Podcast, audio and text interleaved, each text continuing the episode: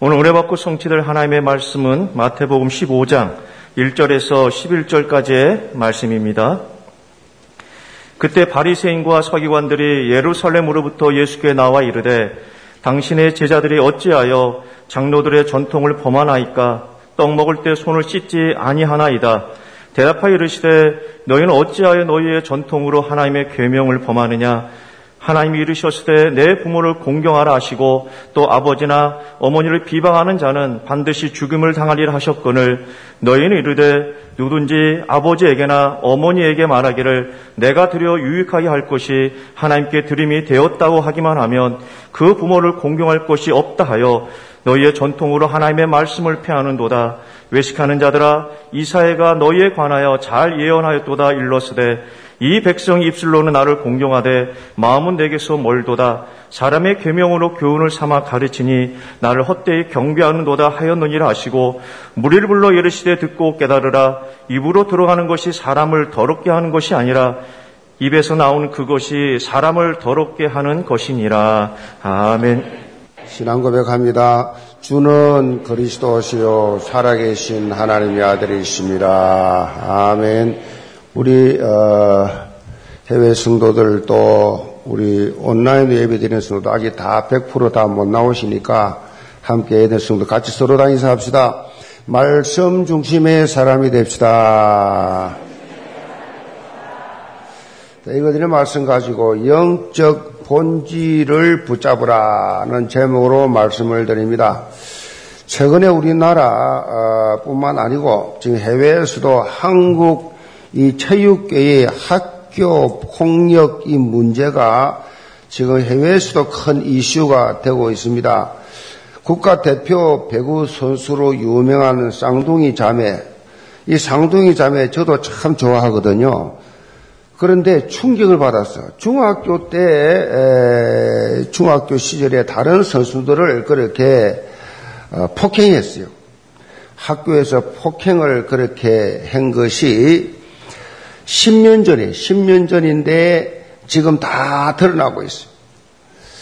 여러분이 또 방송 통해서 다 그렇게 들어서 알고 계시겠습니다만은 어떻게 학교 폭력을 같은 팀에 있는 선수에게 그렇게 했느냐, 흉기를 가지고 그렇게 폭력을 하고 협박하고 그렇게 신체적으로 폭행도 하고 부모에 대한 욕도 하고 다양한 폭력을 행해가지고 지금 소속팀에서 한국생명이지요. 소속팀에서 완전히 국가대표거든요. 둘 다 국가대표에서 완전히 무기한 뛸 수 없게 될 뿐만 아니라 선수의 마지막은 감독이거든요.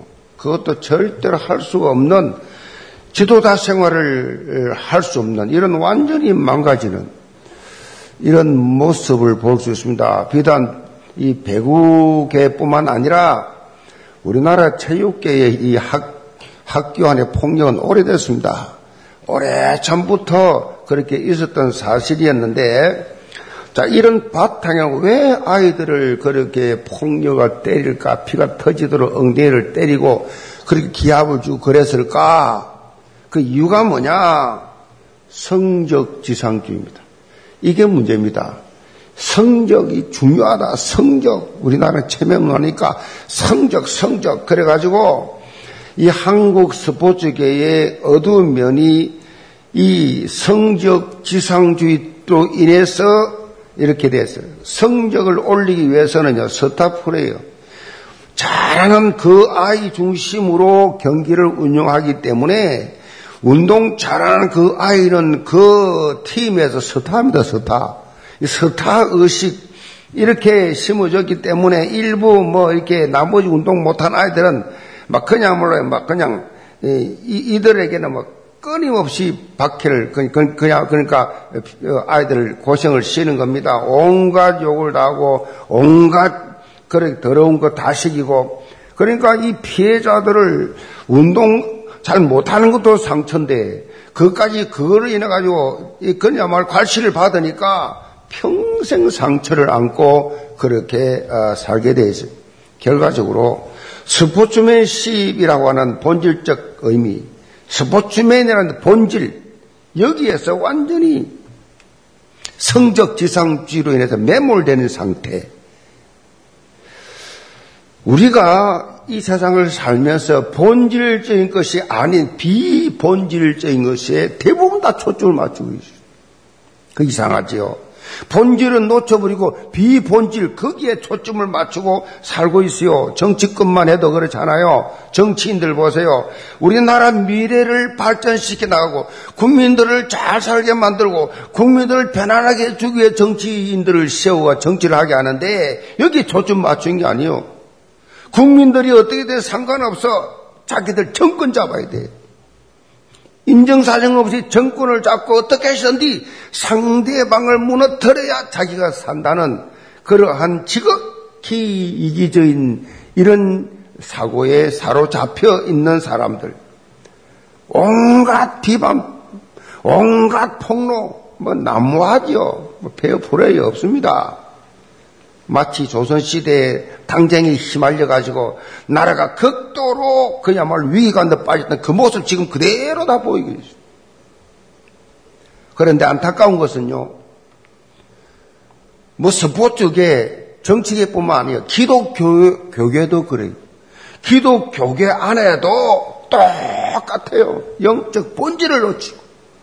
교회라고 하는 기독교라는 본질을 놓쳐버리고 전부 다 서론에 잡혀가 똑같이 세상 사람처럼 창세기 3장, 6장, 11장 여기에 전부 자기 중심, 물질 중심, 성공 중심에 잡혀가지고 똑같이 서로 그렇게 피튀기를 싸우니까 한국 기독교 총연합회 국가에서 기독교 단체 허락한 건 하나밖에 없어요. 한기총 우리 교회가 소속인데 제가 그 부회장까지 했잖아요. 이 소속인데 이 한기총이 너무 싸우니까 나가 하기 싫다. 한국에서 제일 크다는 교단들이 따로 빠져나가가지고 또 따로 세웠어. 한교총. 그러면서 또 거기서 또 따로 세워. 이런 식으로 막 갈라져. 한기총이 지금 또 하도 싸우니까 한기총의 총회장인데 잘려. 서로 싸우니까 국가에서. 법원에서 변호사 보내서 불신자 이 한국 기독교 총연합회를 누가 지금 붙잡고 있느냐? 법원에서 보낸 변호사가 잡고 있어요. 지금. 얼마나 웃기는 이야기입니까? 본질을 놓친 이 기독교의 처참한 모습이에요. 사단이 쳐놓은 올무에 완전히 다 걸려버리는 형국이에요, 지금. 결과적으로 빛과 소금의 역할을 감당하라고 그렇게 직분들을 조언하는데 빛과 소금을 바라기는커녕 사회 비판의 대상이 되고 말았습니다. 사단은 어떻게 하시든지 비본질을 붙잡고 세월을 허송하게 만들도록 계속 속이고 있어요. 우리를 속이고 있다고요. 신앙생활은요. 본질과 비본질의 싸움이에요. 본질을 잡았냐 비본질이냐. 이 여러분이 시험 갈등이 합니다. 나 시험 들어서 나 낙심, 나 기분 나빠서 자존심 상해, 나 은혜 못 받아서 난 너무 힘들어. 그 내용 보세요. 전부 비본질이에요. 전부 다 자기 중심이에요. 전부 창세기 3장 11장이라니까요. 시험 들었는데? 그 물어보면요. 나 저 장로 때문에, 저 집사 때문에, 나 저 교육자 때문에, 나 시험 들어, 나 힘들어.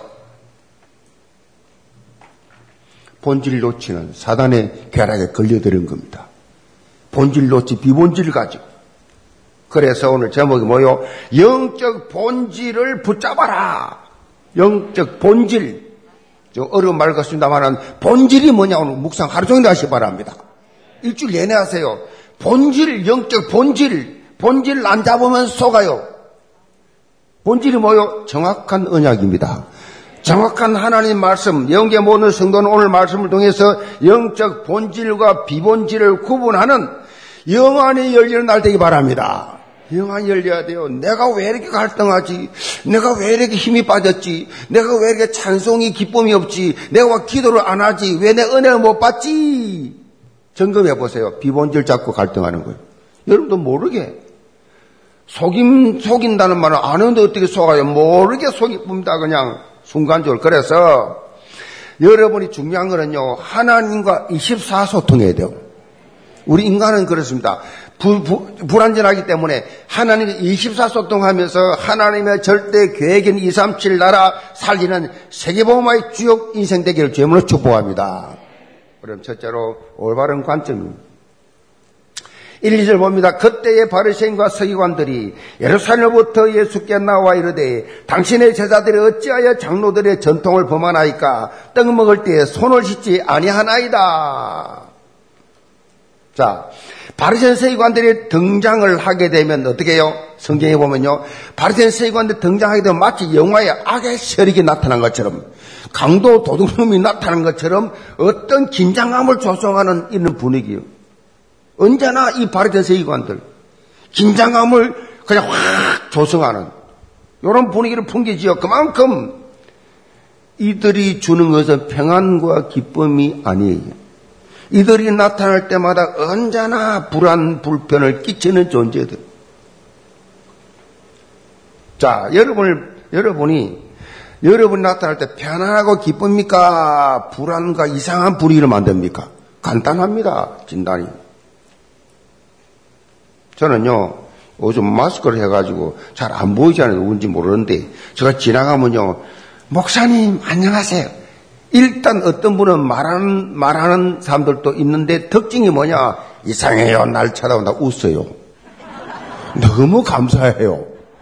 아, 무서워서 도망가면 내가 얼마나 기분 나쁘겠어요. 쫄진해 바리새인 때문인데. 근데 나를 보고 웃어요. 아무 말도 안 어떤 사람 그냥 지 웃어요. 날 쳐다본다. 아. 목사가 무슨 존재는 아니구나. 이 바리새인들이 나타나면요, 이상하게 불안을 조성해요. 예수님께 지금 등장을 했습니다. 이 사람들의 활동 무대는요, 예루살렘이에요. 예루살렘인데 지금 예수님이 사역하는 갈릴리는 상당히 멀거든요. 그 먼 데를 어떻게 여기까지 와서 예수님께 나타났냐라는 것입니다. 당시 이들은 유대교의 최대 결정기관인 산헤드린 공회로부터 파견을 받아가지고 예수님의 일거수일투족을 살피도록 그렇게 보낸 거예요. 그래서 산헤드린이라는 말은요, 예수님을 사형시킨 현장인데, 우리나라로 말하면 대법원이요. 이 대법원인데, 유대 사회의 모든 종교적, 사회적 심판과 명령을 담당하는, 판단하는 최고 기관이. 예수님 당시에 대부분 바리새인들로 구성되어 있었습니다. 이 산헤드린 공회원은 71명이었어요.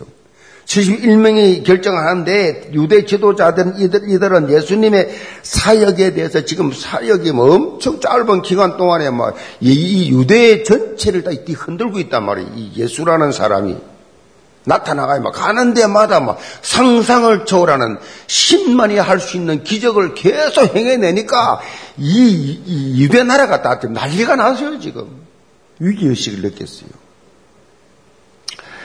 어떻게 해서든지 저 예수하는 사역에 이 브레이크를 걸어야 되겠는데, 이 브레이크는 율법밖에 없거든요. 자기들 유대교는 다 율법이니까. 그래서 예수님의 말과 행동, 요 행동 말 중에서 율법적 부분에 위배되는 것이 있는지 없는지 요걸 살펴보기 위해서 늘 따라붙는 겁니다. 왜 그러냐? 마태복음 12장 14절에 보면 이미 이들의 본질이 나와 있어요. 그게 뭐냐면요, 바리새인들이 나가서 어떻게 하여 예수를 죽일까 의논하며 그랬어요. 예수 저거 죽여야 되는데 건수를 잡아야 되잖아요. 어떻게 해서든지 꼬투리를 잡아가 예수를 죽음으로 몰고 가야 되는데, 그들의 목적이 죽이는 거니까. 그러던 중에 본문에 보니까 한 가지 꼬투리를 잡았어요. 그것이 뭐냐, 제자들이 떡을 먹을 때 손을 씻지 아니하고 잡을 게 하도 없으니까 제자들이 음식을 먹는데 손을 안 씻었다 아니 그게 뭐 큰 문제가 된다고 고소할 건수가 되냐. 그런데 당시의 이 문화는요, 이 바리새인들과 서기관들은요 철석같이 믿고 체질화 되어 있는 장로교 전통에 위배되는 행동이었어요. 이게 여기 장로란 말은요, 유대교에서 제일 나이가 많고 아주 경험이 많은 율법에 능통한 이 랍비로서 종교 지도자를 말합니다. 최고 어른을 장로라고 그러거든요. 요즘 의미하고 좀 다릅니다. 최고 어른, 모든 걸 다 습득하고 끝낸 원로들. 자, 이들이 공식적으로 율법 해석의 권리를 가지고 있는데, 이들의 이 해석은요 하나님의 말씀과 동일한 구속력이 있어요. 요즘 교황이 그렇죠. 교황 말이면 하나님 말씀과 동일하게 취급해요. 웃기는 거죠. 그때 그랬습니다. 이 장로들의 결정을 하면요 하나님의 이 말씀하고 같이 취급했어요. 어떤 면에서요 이렇게 전해 내려오는 이 전통이 하나님의 말씀보다 더 중요하게 여겨졌어요. 그 중에 하나가 뭐냐? 음식을 먹을 때 손을 씻고 먹으라. 이스라엘은 그 당시에도 우리가 젓가락 이런 게 없었어요. 손으로 먹거든요. 그러니까 손으로, 음식 먹을 때 손으로 씻는 거야. 위생적으로도 좋지요. 요즘 코로나 걸려가지고 저는 사실 손은 별로 안 씻었는데 코로나 이후로 막 부지런히 손을 씻거라 그래. 손 씻거든요. 손 씻는 건강에 좋아요. 코로나 안 걸려도 좋고. 그런데 이거를 종교적 규례로까지 전통으로 그렇게 만들어서 이거 안 씻으면 죄가 되는 거예요. 율법을 얽매어버렸어요. 이 모든 유대인들. 사실 유대인들의 정결법이 어디서 시작됐냐. 정결하다. 레위 11장에서 근거했어요.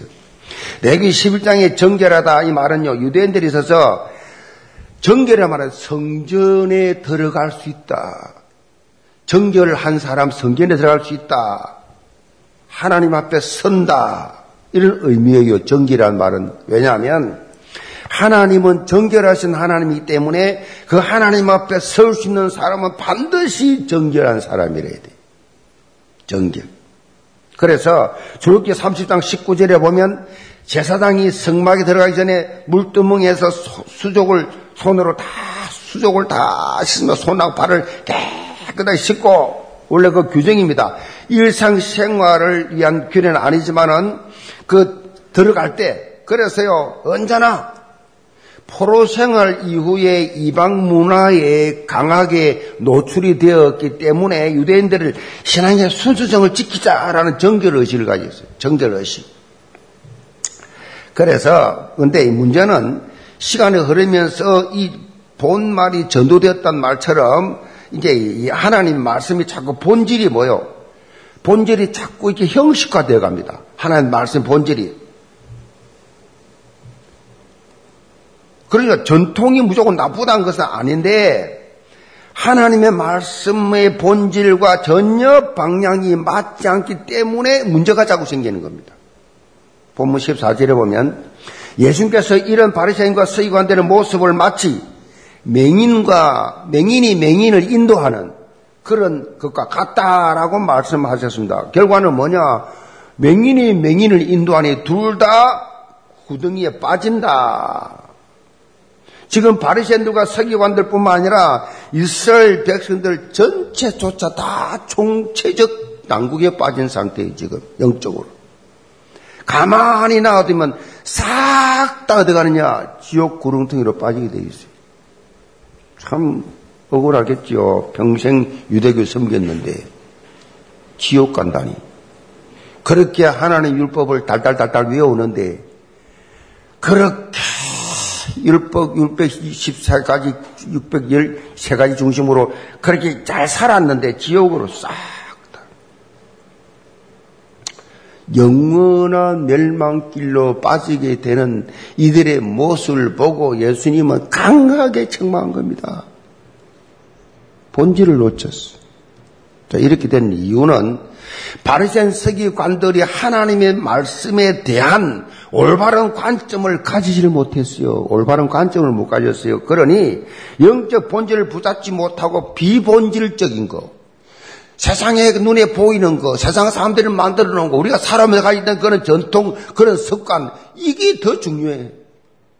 말씀에는 관심이 없어. 교회에서도 가만 보면 은혜 받는 하나님 말씀 가지고 누가 또 다더라 뭐 이런 거 저런 거, 거기에 관심이 더 많아. 비본질. 비본질의 생을 걸어. 영적으로 비본질 관점이 뭐예요? 창세기 6장 11장이에요. 나중심, 물질중심, 언제나 세상 성공심, 나중심. 그러니 하나님의 말씀과 전혀 상관이 없는 삶을 그렇게 삶으로 결과적으로 뭐냐? 하나님과 대적이 되는 겁니다. 그게 하나님을 대적하는 결과가 오게 됐어요. 그렇게 살면 어떻게 되냐? 교회 안에서도 불신자는 말할 것도 없고 정치, 경제, 사회, 문화, 예술 모든 분야에 다 바벨탑일 뿐만 아니라 교회 안에서도 바벨탑. 똑같이 교회에 다녔는데 어떤 사람은 계속 응답받고 수임받고, 어떤 사람은 그 기도하면 응답받고, 어떤 사람은 하나도 못 받아. 하나님을 살아계신 체험도 못하니까 맨날 잔머리 굴리고 인본주의나 서지. 답답하니까 사단은 어떻게 했으든지 본질 못 잡도록, 비본질 속에 머물러 있도록 계속 여러분을 간섭합니다. 유혹합니다. 마귀의 팔복이라는 게 있어요. 마귀의 팔복. 잘 한번 들어보세요. 피곤하고 바쁘다는 핑계로 교회 나가지 않는 자는 복이 있나니 그들이 나의 가장 큰 일꾼이 될 것임이요. 목사의 과오나 허물 보고 트집 잡는 자는 복이 있나니 백날 설교를 들어도 은혜 받지 못할 것임이요. 교회 나오라고 통사정해야 나오는 자는 복이 있나니 그들은 교회 안에서 따돌림을 당할 것이요.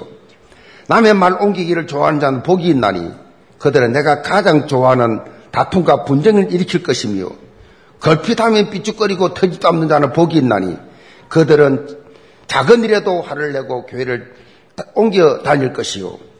하나님의 일과 헌금에 인색한 자는 복이 있나니 그들은 나의 가장 큰 친구가 될 것이며, 성경 읽고 기도할 수 없을 만큼 바쁜 자는 복이 있나니 그들은 나 유혹에 쉽게 넘어가 마침내 나의 조롱거리가 될 것이며, 하나님을 사랑한다 하면서 자기 형제와 이웃을 죽도록 미워하는 자는 복이 있나니 그들은 나의 영원한 친구가 될 것임이라. 여기 아멘하면 큰일 나요. 이 내용을 잘 보면요, 영적 본질에서 벗어난 것입니다. 영적 본질에 벗어나 사단 유혹에 잡혀. 사단 유혹이 뭐예요? 나 중심이 되면 사단 유혹이 되는 겁니다. 내 자존심. 물질 중심이 되면 사단 유혹이 되는 겁니다. 아유, 아까웠어. 어떻게 헌금을 합니까? 돈이 아까운데, 돈이 하나님인데. 끝으로 주여 하지. 그 말장은 거짓말입니다. 그거 실제로 믿는 거 아니에요. 그냥 습관화된 거지. 종교화된 거지. 하나님의 말씀대로 살지 못하도록 온갖 공격을 다합니다. 영계 모든 성도들, 이런 모습에서 오늘 벗어나시기 바랍니다. 벗어나라는 것입니다. 우리는 차원이 다른 삶을 살아야 돼요. 사도행전 3장 6장 11장 관점에서 완전히 벗어나면 어떻게 돼요? 사도행전 1장 1절 3절 8절의 관점에서 하는 겁니다. 차원이 달라요. 차원이.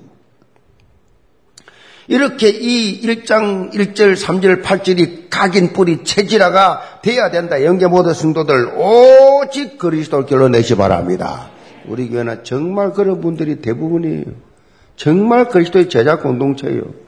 오직 하나님 나라, 오직 성령 충만, 말씀 충만, 은혜 충만. 아멘. 여기에 힘있는 삶을 살아야 돼. 그래서 본당, 헌당과 237 복음화의 주역들로 당당히 서시기를 점으로 축복합니다. 두 번째로 올바른 적용입니다. 3절 봅니다. 대답하여 이르되 나는 어찌하여 너희는 어찌하여 너희의 전통으로 하나님의 계명을 범하느냐. 바리새인 서기관들의 완악한 질문에 예수님께서는 아주 단호하게 말씀하십니다. 어찌하여 너희는 하나님 말씀보다 너희 조상들이 만든 인간의 전통을 더 우선시하느냐? 한마디로 본질을 놓쳤다. 본질을 놓쳐 전통은 잡았지만 본질을 놓쳤다. 그러시면서 지금 너희가 남의 말을 하고 남의 꼬투리나 잡을 상황이 아니라는 사실을 한 가지 예를 들어 설명합니다. 그 내용이 본문 4절에 6절이 쭉 그리 나오는데 바리새인과 서기관들이 하나님 말씀을 왜곡해서 자신들의 유익을 추구하는 내용이에요. 이 내용을 보면 이 내용은요, 유대인들이 고르반 제도와 연관시켜서 예수님이 설명한 거예요. 고르반 제도. 이 고르반이라는 말은 하나님께 드려진 예물이란 뜻이에요. 고르반 하면 하나님께 드려진 예물. 무슨 말이냐면 이 고르반 제도는요, 어떤 물품을 가지고 이 물품을 가지고 고르반 그렇게 하면서 하나님께 예물로 딱 드리면 아무 데도 딴 데로 설 수가 없어요. 그것을 다른 용도로 절대 사용 못해요. 이렇게 서약하는 서약제도입니다. 고르반, 이걸 고르반 이렇게 해버리면 하나님께만 쓰이지 다른 데 못 쓰게 돼 있어요. 그런 제도를 만들었어요. 자기들이. 참 좋지요. 하나님께 드렸습니다. 응? 이걸 내가 하나님께 드렸습니다 하면 이제 하나님 앞에 서야지 다른 거 못 써요. 얼마나 좋은 하나님 기분 좋은 소리입니까? 그런데 당시 예수님 당시에는 이 제도가 변질이 돼가 처음에는 안 그랬는데 이게 자꾸 변질이 돼가 어떻게 변질돼 나가느냐? 부모를 봉양을 해야 되는데 부모님을 모셔야 되는데 이걸 악용을 한 겁니다.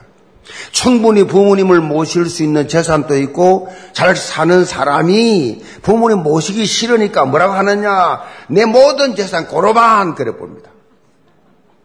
고르반 그러면 손 못 댑니다. 나는 재산 없다. 다 내 재산 다 하나님께 다 드렸다. 나 없다. 그러면서 하나님께 안 드리는 겁니다. 그러면서 부모도 봉양 안 해. 나 다 드렸는데 나 하나님께 고르반했기 때문에 나는 내 거 아무것도 없어. 나 모실 수가 없어. 그래놓고 하나님께 하나도 안 드려요. 이렇게 변질이 돼갔습니다.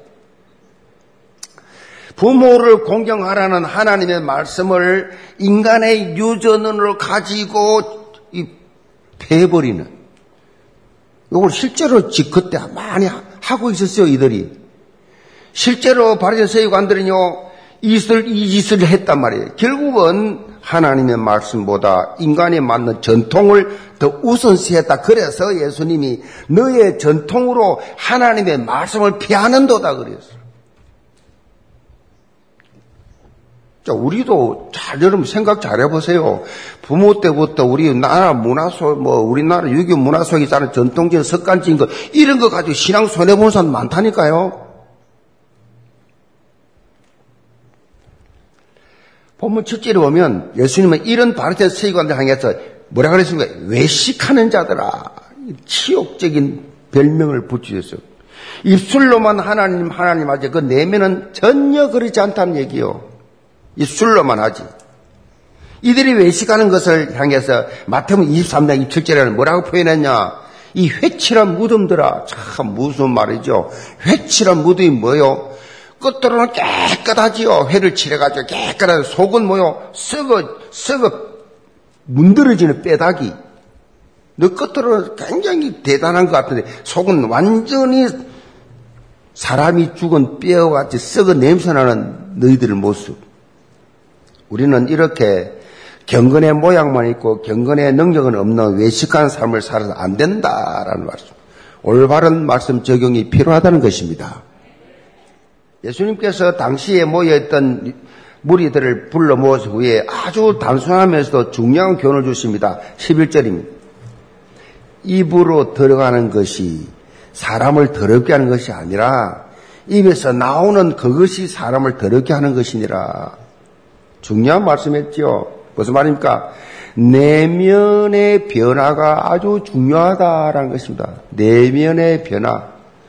속 사람이 변하지 않고는 사실적으로 지속적인 영향력을 입을 수가 없다. 여러분이 말씀 받을 때 절대 지식적으로 받지 마시길 바랍니다. 내면 깊숙이 자기를 돌아보는 내면 깊숙이 여러분의 잠재의 속에 영향을 줄 수 있을 정도로 말씀의 뿌리가 내려져야 된다는 것입니다.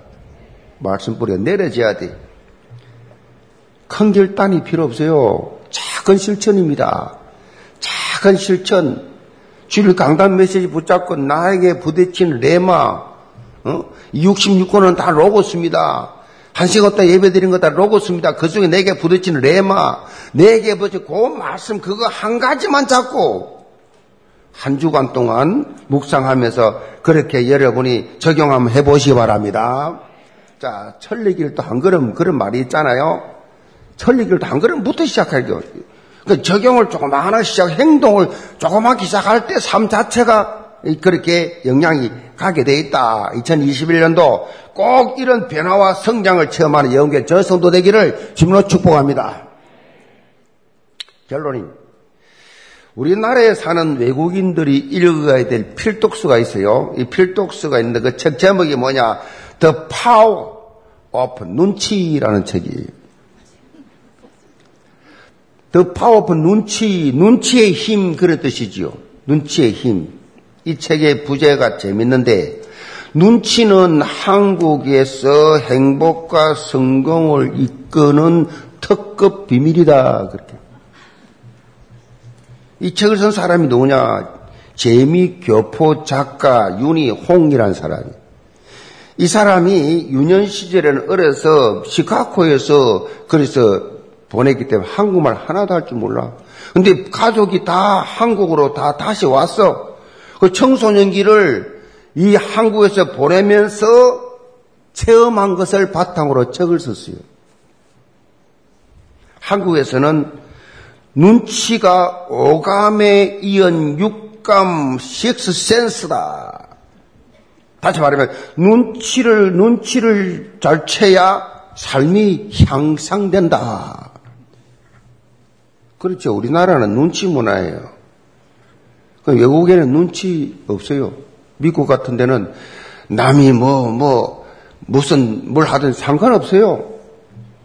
남이 자기를 어떻게 볼까 상관없어요. 겨울에 여름을 입어도 괜찮고 여름에 겨울 입어도 괜찮아. 우리가 여름에 겨울 입다 돌았구나 저 그러죠. 저거 돌았네. 겨울에 어떻게 저 여름 한여름 옷 입고 돌아다녀 저 맛이 갔다. 그 체면모라거든요. 미국은 안 그래요. 미국에 겨울에 이 반송 입고 돌아다니는 데 많아요. 왜 건강하니까 애들이 추위 안 타는 애들 많아요. 그 추운데도 반송 입고 떼다니, 이야 대단하다. 우리는 뚜껑 입어도 추운데 반바지 입고 다닌다니까. 이야 이 좀 두꺼운가 봐 가죽이. 우리나라는 그랬다가는 안 추워도 입어야 돼요. 남들이 흉보니까. 눈치. 체면 이런 것이 우리나라는 엄청 발달해 있죠. 자기가 하고 싶은 말 함부로 못해요. 주위 봐가야 눈치 봐가면서 옆에 좌우 봐가면서 그렇게 하는 거지. 미국은 그런 게 없어요. 자기가 하고 싶은 말 그대로 다 해요. 대통령이 할 말 다 해요. 그냥 대통령 자리에 있을 때는 발짓은 탁 실하게 하지만 내려오면 사수가 오면 그냥 친구예요. 그냥. 별 그런 게 가끔인데 매이지 않습니다. 아이들도 꼬마 아이들도 두려워하지 않아요. 그런 거 가지고 그냥 자기 모습 그대로 아이들. 우리나라 애들 어때요? 집에서는 춤도 잘 추고 노래 찬양도 노래 잘하는데 목사님 오셨다 한번 해봐. 이 수고버려. 어려서부터 DNA가 그래. 그러니까 숨어버려. 안 해. 잘할 줄 할 것 같은데 안 해.